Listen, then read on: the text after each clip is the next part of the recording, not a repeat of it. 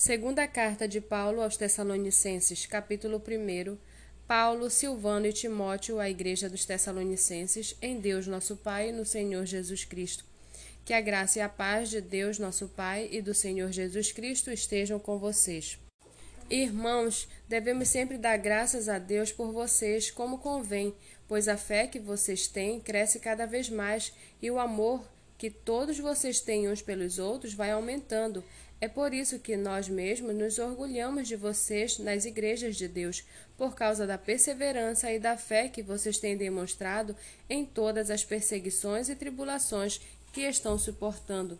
Isso é sinal evidente do justo juízo de Deus para que vocês sejam considerados dignos do reino de Deus, pelo qual vocês também estão sofrendo.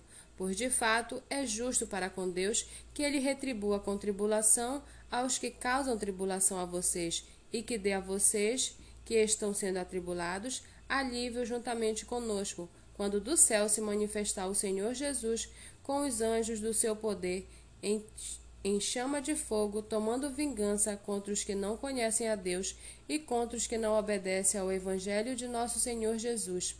Estes sofrerão penalidade de eterna destruição, banidos da face do Senhor e da glória do seu poder quando ele vier naquele dia para ser glorificado nos seus santos e ser admirado em todos os que creram.